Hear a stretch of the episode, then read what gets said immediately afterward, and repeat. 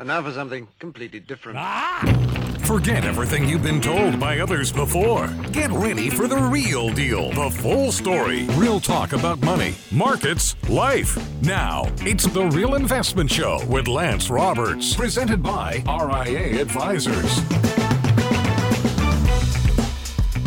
And welcome to the show this morning. Of course, it's the second best day of the week as uh, we get ready to wrap up eh, a fairly good week so far in the markets. Now, yesterday, uh, we actually saw that kind of first crack in technology that we've been talking about here for a while. You know, we've been discussing the fact that technology gotten a bit ahead of itself and that we were expecting a rotation in the markets. And we discussed that a little bit yesterday about the recent outperformance of small cap stocks. Uh, versus large caps just over the last couple of days. There's been this very rapid rotation in the market as investors really uh, have been scrambling to buy calls on small caps all of a sudden and uh, by, by record levels of puts on the NASDAQ. So uh, this reversal or this uh, kind of rotation in the market has, has kind of gotten underway over the last day or so. Um, we'll see how, how what kind of legs that has. Uh, as we discussed yesterday, small caps are already extremely overbought, and you know something we'll touch on this weekend's newsletter as well. You know, there's you know this that's been a real underperforming area of the market, and as we discussed yesterday as well is that if the economy is slowing down, if we are going to see a, a slower economic environment in the near future, uh, that doesn't bode well uh, for small caps and mid cap stocks in particular that don't have the ability to weather. Um, you know, kind of substantial drops in consumer spending. So again, kind of an, an interesting bet here. If, if you're looking at what the market's doing right now, uh, this bet on small caps is suggesting no recession. So you've got to really start to think about, you know, kind of what your views are and what the expectations are and, you know, kind of what to expect, you know, kind of going forward. Now, um, as we've discussed, next week, of course, and we'll get into this with more in more detail this morning with Michael Lebowitz, but next week, of course, is the Federal Reserve. And that'll be the next rate hike uh, discussion that we're going to have about hiking rates in the economy. Of course, expectations since the last FOMC meeting were no, no more rate hikes. We were going to pause but because of recent inflation data, employment data, et cetera, that may be changing. And again, higher rates impact small and mid-sized companies a lot more than it affects companies like an Apple or Google or Microsoft that have plenty of capital A on hand, but B don't have to borrow debt if they don't want to. Smaller cap companies have to borrow debt. They borrow that at higher rates. And we've got a lot of refinancing for debt in these smaller companies coming due over the next year or two. And if they have to refinance that debt at higher rates, that can be problematic as well. So, again, while we're seeing this rotation in the market, again, something that both Michael and I have been writing about and talking about here on the show, this rotation that started yesterday and, and really a couple of days ago, um, that may have some short term legs, but again, from an economic front, that may be more of an opportunity to, to sell into and, and, reduce exposure to small caps and mid caps than looking to increase that footprint significantly in your portfolio. So, again, just something we'll have to watch. This is early, and this rotation is very much needed. You know, we had a very bifurcated market between technology and just, just basically just discretionary communications and and uh, technology, which primarily is Microsoft, Apple, Google, Meta, that's Amazon, that's those stocks. Those had really, really big corrections um, over the last couple of days in particular. And, and again, we see this uh, kind of break finally. The NASDAQ had run up, gotten to fairly overbought levels. We were three standard deviations above the moving average. Yesterday was really that, first big crack in the NASDAQ that we've seen in a while. So, uh, again, we're not, we're still in a buy signal right now. That buy signal is very elevated. A couple more days of weakness, if we get that, will trigger um, a potentially a sell signal in the Nasdaq, suggesting this rotation may have a bit more work to do, um, uh, you know, before it's over. So again, just something we'll be watching very closely. Fridays, interestingly enough, have been some of the best trading days this year. In fact, so far in 2023, if you just look at Friday trading, the, the, the market is up 105% on an annualized basis.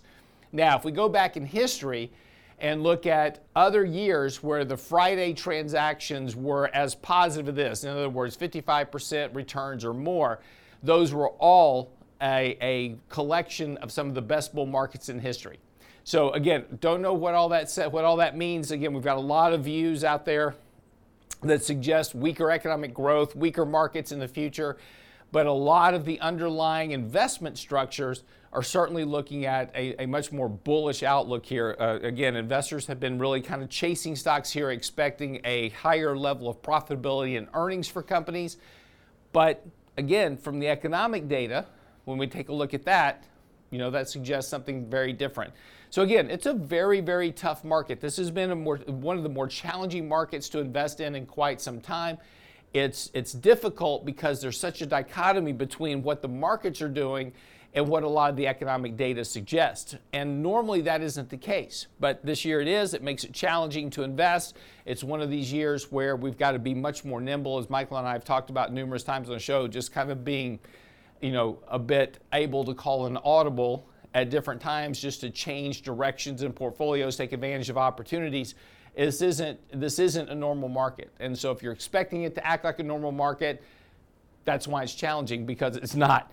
Um, outside of that, though, as we continue to kind of look over the course of the next couple of months as we get into summer, um, consumer spending is under pressure. Now, it's interesting to watch what's happening with credit card uh, debt. Credit card debt had a very, very big surge last month. And again, consumers tapping more and more credit to make ends meet. Of course, this is happening at the same time that interest rates on credit cards are now at some of the highest levels historically. So interest rates on the on the on the debt they're accumulating is going up, but they're having to tap more credit to make ends meet.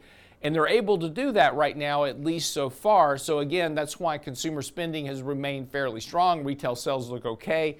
And, the, and, and really, on the services side of the economy, it's still in expansion territory for now. But keep a watch on that because, again, as we've talked about before, this lag effect of monetary policy takes about 15 to 18 months when it gets to credit cards and consumer spending. And, you know, we're starting to get to that point to where you, those lag effects are about to start to catch up with consumers. So, again, this is the challenging part. The markets are saying, hey, don't worry about it, everything's fine. The economic data suggests something very different. How this all turns out, I don't know. My, my, my suspicion is is that we're going to have a bit more work to do in this market over the course of the next three to six months before we get kind of an all clear that this is now behind us. But again, who knows? Maybe everything is fine and we just kind of rally back up to all-time highs. We'll see what happens here. But again, I think the big the big story here, as as we've been talking about over the last few days in particular, is that if this rotation is beginning, then we should see money flows kind of switch from these big technology names Nvidia, Microsoft, Apple, Google, Meta, which we saw yesterday, and flow into some of the other areas of the markets, particularly energy, staples, utilities, real estate, which all those had fairly big days yesterday. And if that rotation continues, there's some good value in those areas of the market that have really been ignored this year. They haven't performed well at all but there's actually some good value in those stocks with basically good dividend yields as well. So those should get a little bit of love here, at least short term in the markets. We'll see. And if, then, and if this rotation begins to have some legs to it, there's a real opportunity to potentially make some money in those sectors of the markets over the next few months. Anyway, a lot of stuff to get into this morning. We'll come back, pick up with Michael Lebowitz. We'll talk about the Fed meeting next week. Jerome Powell on deck. What's he going to do with interest rates? Will he hike? Won't he hike? That's the big question right now. That's the big debate. And what does that mean for the markets? Talk about that next, right here on the Real Investment Show. I'm your host, Lance Roberts. Don't go away.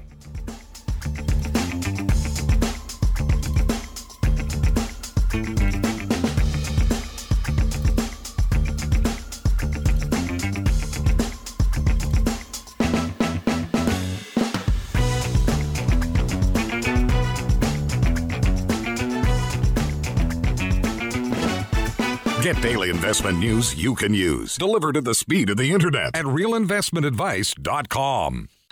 Oh, Red, I declare, I plumb missed that Candid Coffee. Whatever am I gonna do? Don't you worry, little darling. We'll watch it again on our YouTube channel. Why, Red, I I never. The Real Investment Show YouTube channel has all of our past presentations from Candid Coffee and Lunch and Learn to special topic discussions and all of our live show recordings preserved for you. Subscribe now to the Real Investment Show YouTube channel or look for the link on our website at realinvestmentadvice.com. The Real Investment Show.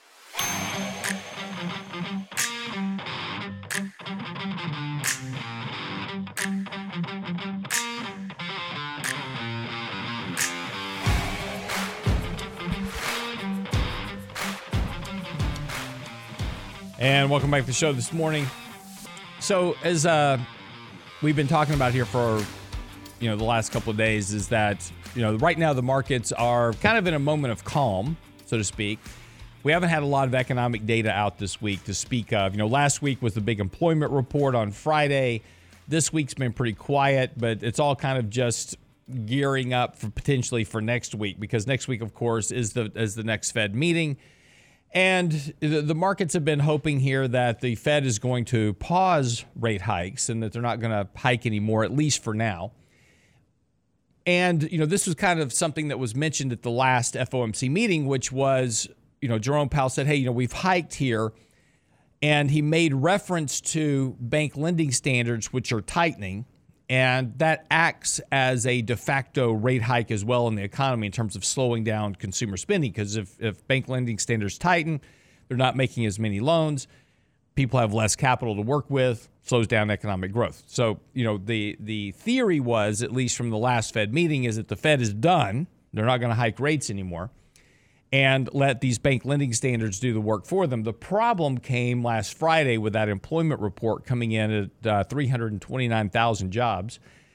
That is certainly, you know, a, a problem. And then, of course, also consumer spending really kind of remains intact at this point. So when we take a look at a lot of the inflation data, the core inflation data, some of the sticky price inflation data, that's not really coming down. The you know headline inflation is coming down, and, and that would happen anyway. That's a that's a year over year math comparison issue. We've talked about this before. As, as year over year comparisons get easier, inflation was going to fall rather sharply just from a mathematical basis. Doesn't mean that prices come down, right? Gasoline at four dollars a gallon on January first of one year, gasoline at four dollars a gallon January first of next year. Inflation is zero prices didn't change, but because of the way we calculate inflation, inflation falls. So headline inflation is falling very sharply, but so far core inflation isn't. That's a bit of a problem for the Fed. This is going to this is going to feed into this next meeting and whether or not they're going to continue hiking rates or not. Mike, welcome to the show this morning. So you know, this is one of the things that we've talked about a good bit. Um, you know, in the past, of course, as, as as the Federal Reserve, this lag effect of rate hikes certainly don't seem to be uh, impacting the economy just yet. This lag effect, but you know, the Fed's got to figure out what to do with inflation. What are your thoughts? Yeah. So, uh, look, I think the Fed's at the point where they've raised rates enough, maybe too much, uh, and I think the Fed, you know, they'll never say it out loud, but they think it. Now it's a question of how long do they keep them at current levels, at you know maybe slightly higher if they go one or two more times over the next uh, few meetings. Um, they know inflation is going to come down, but they they have a transitory problem. They were wrong on inflation when you know in 2000 late 2020 21 when the writing was on the wall. They were wrong again that it would come down really sharply um, so I think they need to. This is kind of more about politics, more about narrative, and they need to to remain quote unquote hawkish, to remain strong, and possibly raise rates. But you know the reason the lag effect there is a lag effect is because interest rates just don't hit everyone at the same time.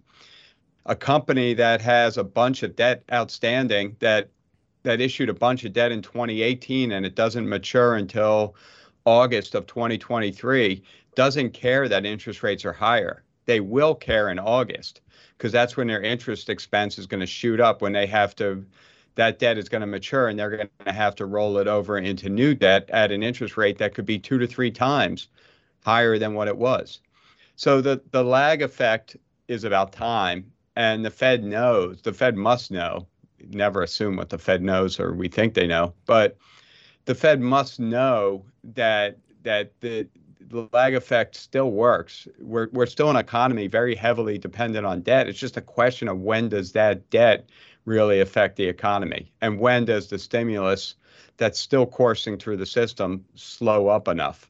And for that reason, I think the Fed's kind of just at a point where they're like, what matters most is that we keep rates up here for a long time, not whether it's five, five and a half, five and a quarter. Um, and, and, likewise, it could be four and three quarters, four and a half. But the reason they wouldn't drop it is be, because it just just creates more of the animal spirits in other asset markets, which do generate inflation. Well, and that's so, be, that's that's kind of the the big question, though, right, Mike? I mean, uh, you know, what you're talking about here is this lag effect. We've talked about this for a while, right? Is this lag yep. effect on policy? The lag and effect it, is lagging. Yeah, and it's not shown up yet, and the markets are basically saying it's not going to show up.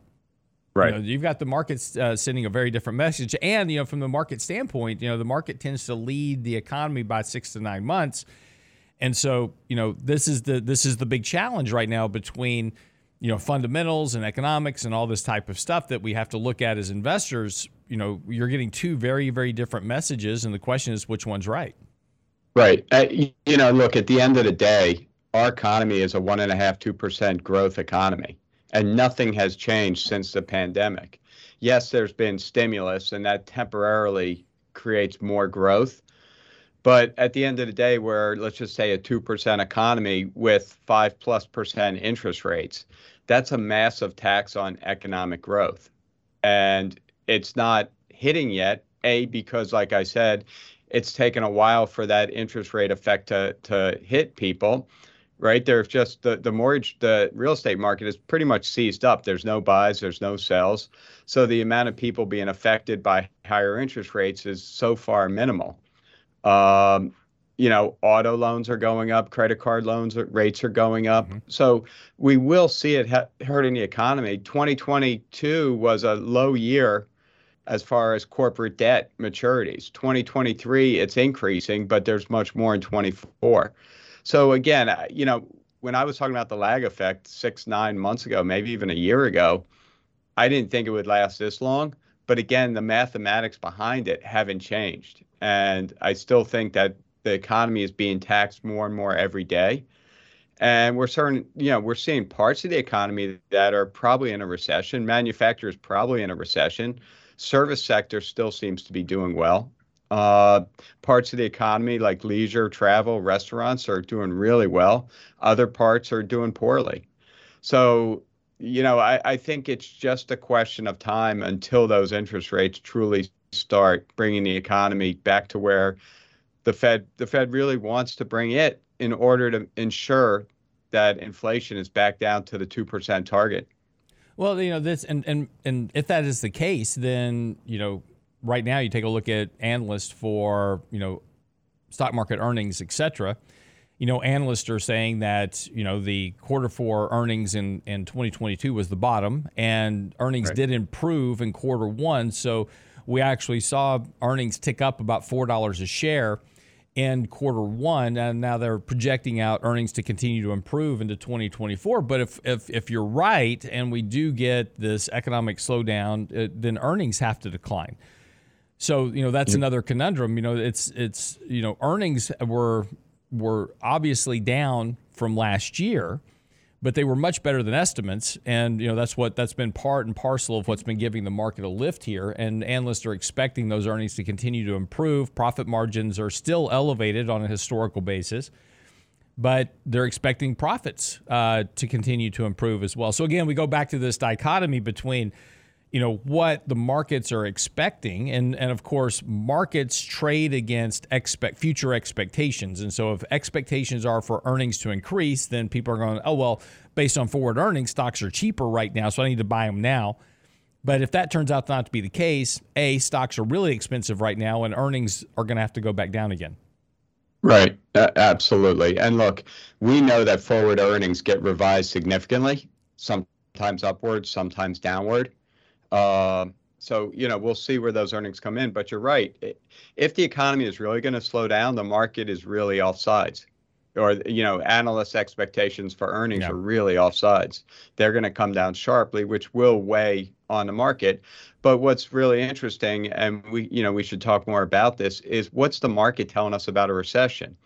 And if we had this conversation a week ago, I would have told you that all the cyclical sectors were doing nothing all year, right? They were Mhm. down. Some of them were down on the year, while the the Nasdaq and the kind of high tech growth uh, sectors were running. Then you look at it this week, and the market's saying, "What recession?"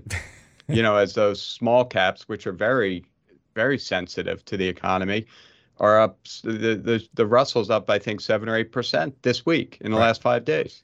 Yeah, and- and that's and and we will talk about that on the other side of the break because that's been one of kind of the interesting anomalies of the markets. You know, we we, we you know, if you take a look at what's happening with options and and where traders are speculating more than anything else.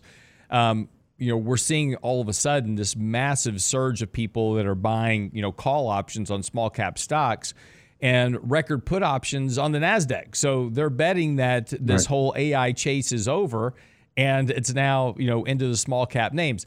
You know, it's a, it's very interesting. This market's, uh, you know, all, almost, uh, you know, bipolar. You know, one moment it's it's on one thing, and the next moment it's another thing, and, and we're just kind of chasing whatever the the theme of the moment is. We'll see if that actually works out uh, and how it works out. But we will. We'll talk about this on the other side of the break. What is the market telling us about the economy and and you know kind of where we go to from here? And is the market right? As I said, markets are generally pretty good at predicting outcomes six to six months in advance. And you know if markets are right, we've got a bull market ahead of us. Um, if not, there's gonna be a lot of disappointment. We'll talk about that on the other side of the break. Don't go away.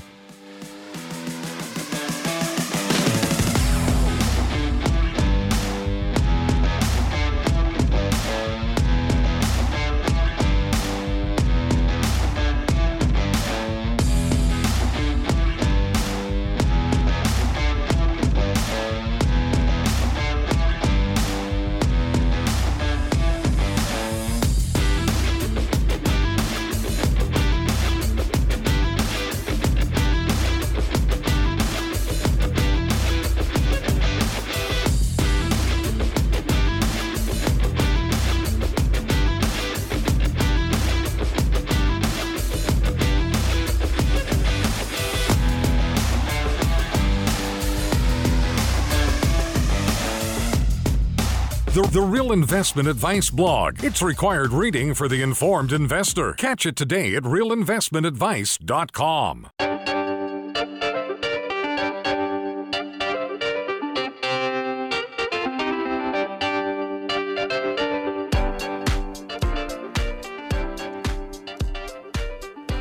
So, welcome back to the show this morning. So, look, this is uh, a big challenge for investors right now. It's just a very interesting market that we live in this year. Um, it's been very one-sided so far. We talked about this before. Is that you know pretty much year to date, all the gains have come from primarily seven to ten stocks, and we just did a report on this on our website uh, just this past Tuesday, talking about this you know this kind of waiting in the market and and what's you know the the the drivers of the market this year so far and and we've been talking about this idea of a of a market rotation in fact Michael Lebowitz just posted an article part 1 of an article um, on our website this past Tuesday or Wednesday uh, yesterday as a matter of fact uh, this being Thursday, time flies.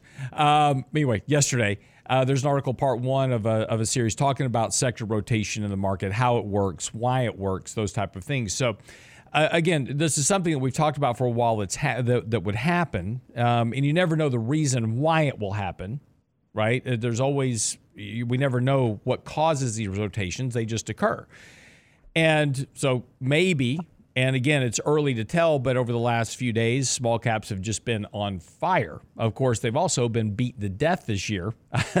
you know, going into last week, um, small cap, mid caps were running a negative rate of return for the year. So, you know, now they're positive all of a sudden, and it's and it's good. They're playing catch up, but you know, over the last you know few years, actually, um, small caps have, and mid caps, and especially IWM as a kind of a proxy for both, has has vastly underperformed the S and P 500.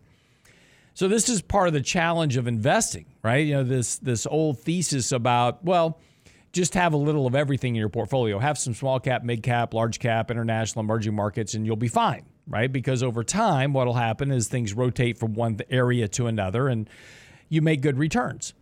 Well, the problem is, is that since 2009, since we started this whole monetary fantasy that we've been on with the Federal Reserve, large caps have outperformed everything by a large degree. If you owned anything else, you've lagged market returns by a, a, substantial margin. Over the last 12 years, it's been primarily the big tech names that have been driving the market, most of the return. So again, this is this is kind of the the problem for where we are now. What is the market? T- uh, uh, you know, is the market trying to tell us something? This is this is where we kind of left off the last debate. The Fed's going to hike rates next week, maybe. Um, inflation is still a problem economic data remains weak. And again, as you know, plenty of headlines, right, about potential for recession, potential for an economic slowdown, et cetera. But what's the market telling us? And this is this is the big challenge. And this has been a big challenge for investors all year.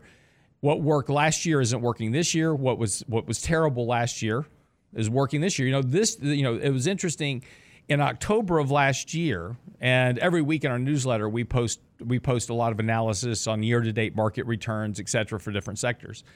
In October of last year, energy stocks were up 50%. Everything else in the NASDAQ was, uh, everything else in the market, small cap, mid cap, large cap, every sector of the market, international, were negative last year in October. This year, technology's up 60% and energy's down 10.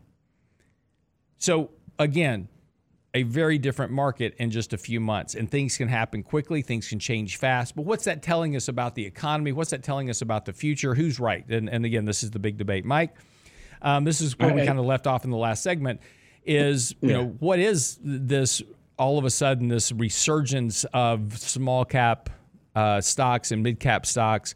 What's that telling us? Is it telling us anything? Or is this just a a, a, a, speculative rotation into areas that were really beaten up in the market, or is this telling us something more significant about the economy going forward?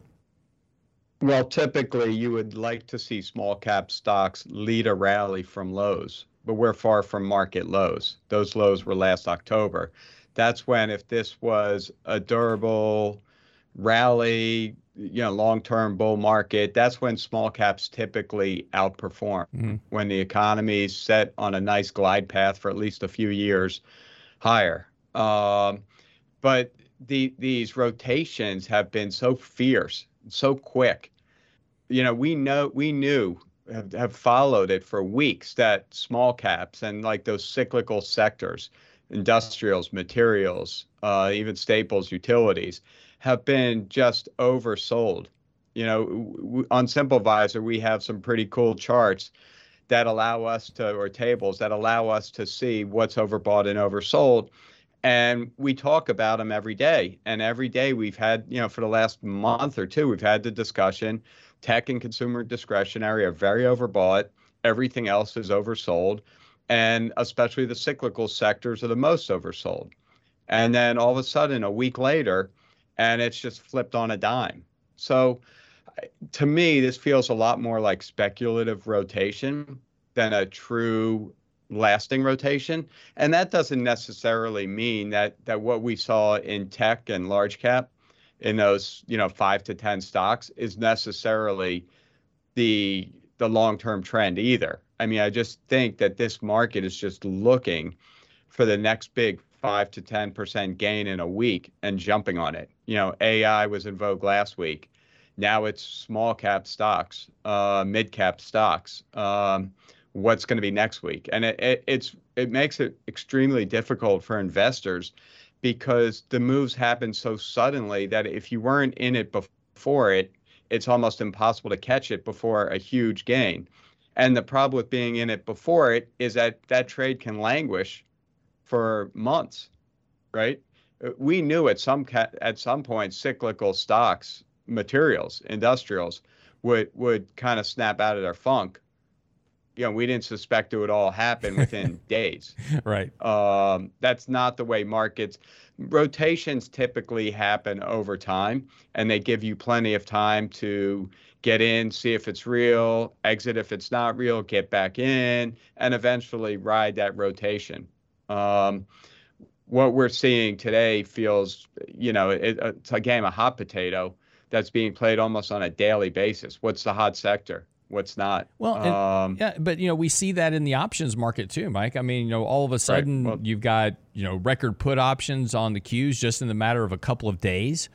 Uh, right. You've got record call options on small cap stocks in the matter of a couple of days, and and this is very speculative in nature. I mean, this is, you know, you know, and we've seen a lot of this over the last couple of years, really, ever since you know, kind of the the the the, the pandemic bailouts where we flooded the system and and really started to turn the market into a lot more of a casino type environment where, you know, we were chasing meme stops like GameStop and and others. Then it was SPACs, and then it was IPOs, and then it was you know energy stocks. Then it was you know the the next you know kind of de jour. But this market, to your point, has been like a game of hot potato. It's just jumping from one speculative kind of frenzy to another and all the all the investors are just running in and going, okay, there, there's where we are. Let's buy options on it, and we see this massive surge in options. And, and, of course, you know, we're also talking about these zero DTE options, these zero days to expirations, which have become a real thing over the last year, which is even more speculative in nature. We're not even buying stocks anymore. We just buy the options that are going to expire within 24 hours to see if we can catch a move.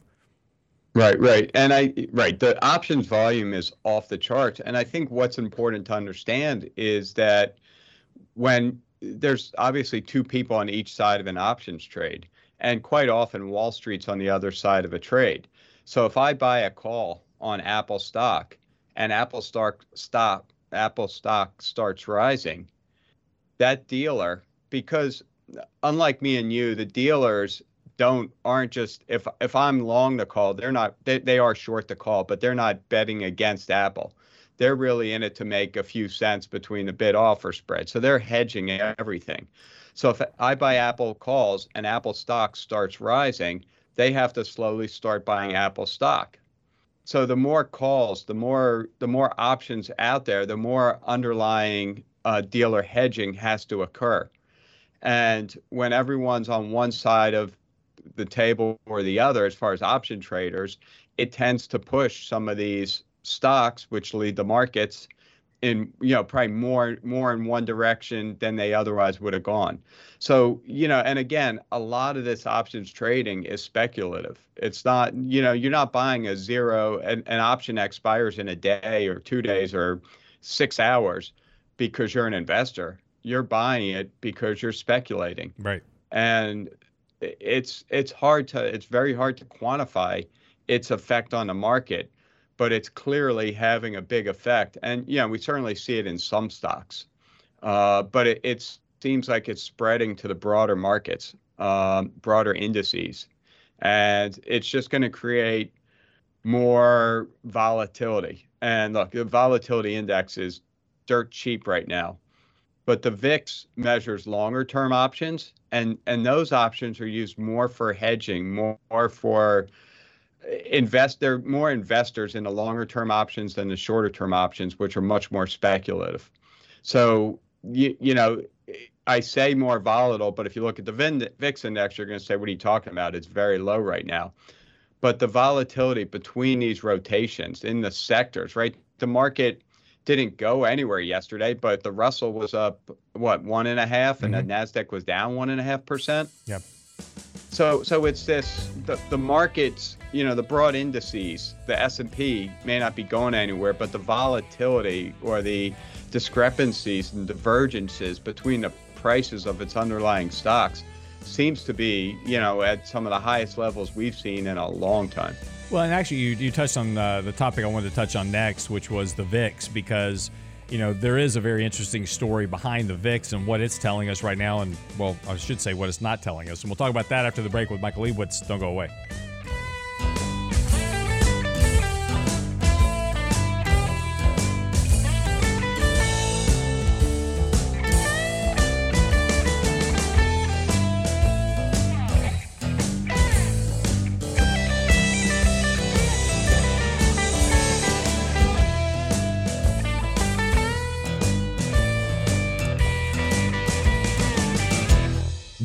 Investment news you can use, delivered at the speed of the internet at realinvestmentadvice.com.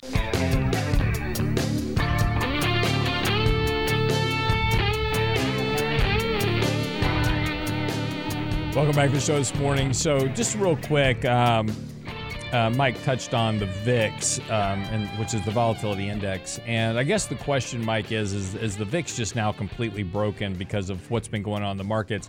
You know, yesterday we saw the Nasdaq sell off pretty, pretty decently, and the volatility index on the Nasdaq is sitting at basically some of its lowest levels. It didn't even move yesterday. So, right. you know what what you know you know the VIX used to be a decent measure of a uh, of a pickup in market fear, right? So if the markets are selling off and there's more, uh, you know, kind of a more of a fear of a of a deeper decline, volatility index is typically rising, um, but doesn't seem to be really telling you much of anything right now. Is this just a short term anomaly, or is it just permanently broken at this point? Well, again, it, it's it's calculated off longer term options and no one seems to be trading longer term options anymore. So I would just say it's kind of missing the action right now.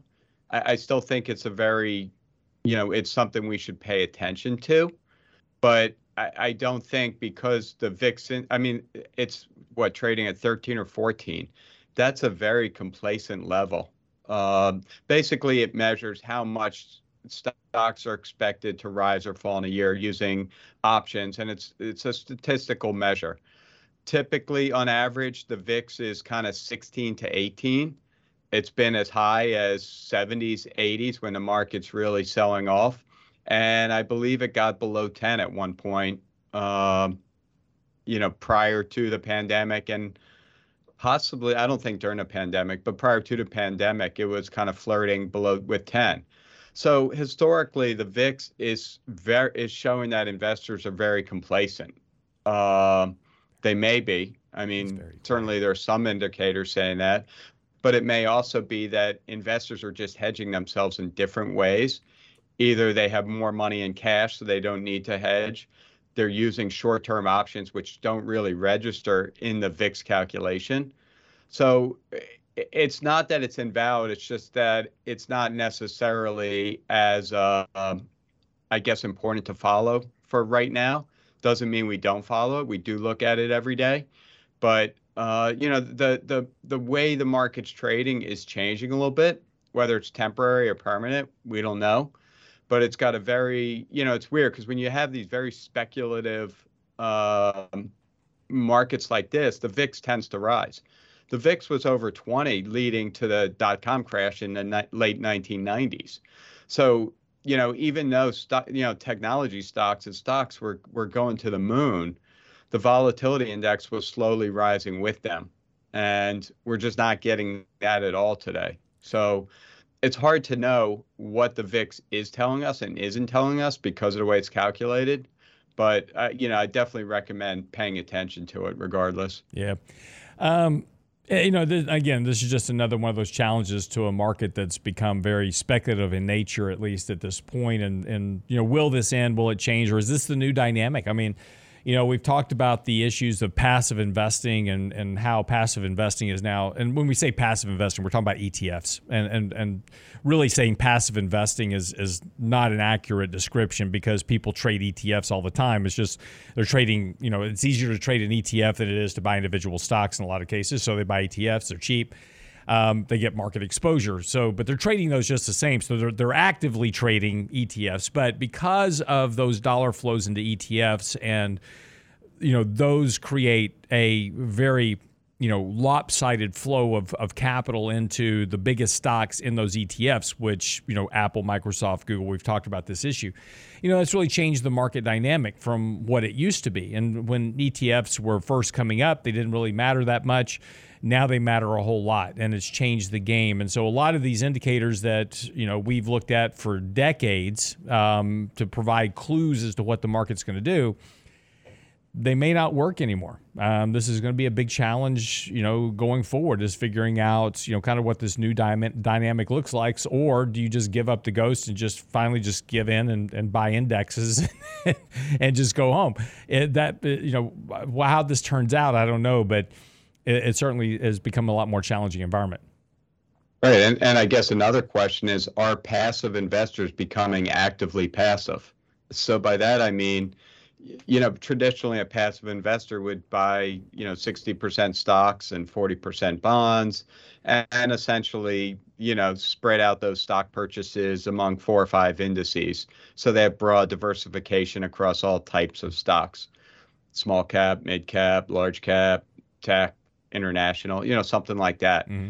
Uh, is it possible that we're starting to see those investors now starting to trade, even, you know, 401k accounts, trading their mm-hmm. 401ks actively so that they're trying to keep up with the market? You know, a, a month ago, you know, flip into whatever options they have in their 401ks or you know to buy kind of AI high tech and now starting to say I got to get into small cap so instead of having a 5 or 10% allocation to small cap we're starting to see investors with 30 or 40% allocations again still 60% stocks but within those stocks they're starting to rotate quicker and. I don't have the answer to that but it's interesting to see if passive is in a way becoming active. You know, and it's kind of interesting too because you know you're a CFA, you went through the CFA exam, and and you know Nick in our office, he's in the middle of it right now, and you know I have conversations with him, you know, about what he's learning and and you know you know where he is in the cycle of his of his exam, and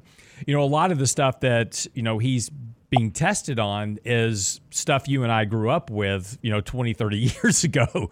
Um, right. You know, and, and, and it's kind of interesting that you know the markets are changing and you know but we're still teaching and educating people in the system based on stuff that is from 20 you know theories of you know like Marco you know Harry Markowitz and others uh, about diversification all these other type of things. Theories that you know matured back in the 70s and 80s are still being taught today even though the the market game has changed so much. And it, it, do you think there's going to be a point to where you know you know these you know certifications etc that you know we teach people um, are going to have to change to adopt to this kind of new reality of where we are with you know money flows and hedge funds and online 24/7 trading etc yeah and Lance the the one thing you know ask Nick when you see him. The one thing that was not on my CFA test and I'm pretty I'm 99% sure is not going to be on Nick's CFA test is the Federal Reserve. Yeah it's liquidity. Right. And I think everything you're kind of alluding to there is a function of excess of liquidity. That's what drives speculation. And the fact that you know, you know, the Federal Reserve should be a section of the test on its own. You know, you should have accounting, equities, derivatives, right. fixed income, portfolio management, ethics, and the Federal Reserve. The Federal Reserve has become a big part of the market, like it or not. Some of what they do, they directly affect the market. Some of what they do is more through psychology, through their narratives, but it doesn't matter. Everyone should be grounded in the Federal Reserve, who they are, mm-hmm. why they do things, what their what the effects of their actions are, the history of the Federal Reserve. And you know, when we try to answer is this a new market or an old market, it's a, it's a new market. The you know, the market when I took my CFA in the I guess it was the late 90s, the Federal Reserve was powerful, but it wasn't the end all be all. Now it it's become much more powerful, you know, especially because of QE. Right. The Fed still owns what do they own? Seven, eight trillion of securities, making it one of the biggest investor, you know, quote unquote investors in the world. Uh, what they do really matters. What they say matters just as much. And you know, it's not just Jerome Powell. There's, uh, you know, what what are there? Twelve Fed government, Fed mm-hmm. presidents, eleven, whatever it is. Every time one of them speaks, it matters, especially when they kind of they they extend the boundaries of what the Fed is, what we think the Fed is thinking. Well, it, so it, no, it's a great point because you know back in the '90s, you know, if you asked somebody on the street who the Fed chairman was, they couldn't tell you, and if they were invested in the markets, they could tell you it was Alan Greenspan but they couldn't tell you who the other the names of any of the other Fed presidents. They were behind the scenes. Nobody knew who they were. Now everybody knows. You know, Kashkari and and you know uh, Mester and all the other ones because they're on TV all the time. They're in the headlines all the time. You know, this the, to your point. This is a very different market we have today, where these guys have basically become front and center of the market versus you know where they should be, which is way behind the scenes and nobody ever knows of them. So here's here's a great example, Lance. My wife has I don't think she's ever listened to our show. If she's read more than three paragraphs of my articles, I'd be impressed. Yep. she showed me the other day that Jerome Powell was the Grateful, the not they're not the Grateful Dead, Dead and Company, I think is their current name. The yep. remnants of the Grateful Dead were playing here last weekend. She goes, "Hey, did you see Jerome Powell was at the Grateful Dead show or the Dead and Company show?" The fact that she knew who Jerome Powell was was, you know, and could, you know, that saw the picture and knew it was him. That tells you a lot about how much more notoriety the Fed yeah. president has she I don't think she could tell you who Greenspan was. I, I agree with you. Real quick here before we wrap up the wrap up the show, um, parents are now stepping into the kids' workplace. So, uh, Mike, you have a new role as your kids go out into the workplace. Anxious parents have shepherded their kids through high school, college, and the pandemic, and now they are entering the workplace. This, according to the Wall Street Journal. Recruiters and hiring managers say they are seeing an uptick in parents inserting themselves into their children's professional lives, calling up hiring managers, applying for jobs on their behalf, and even showing up on the job to help mediate conflicts. Oh, yeah. Yeah. Yeah. Um, it's called cut the cord, people. You got to let the kids go and fend for themselves. Otherwise, they're not to learn. They're not to learn. Jeez. Parents, come on.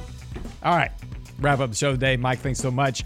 Uh, get by the website. Our newsletter will be out tomorrow. Uh, we've actually got an, an, article out tomorrow coming out talking about recession indicators and what they are telling us and what they're not telling us.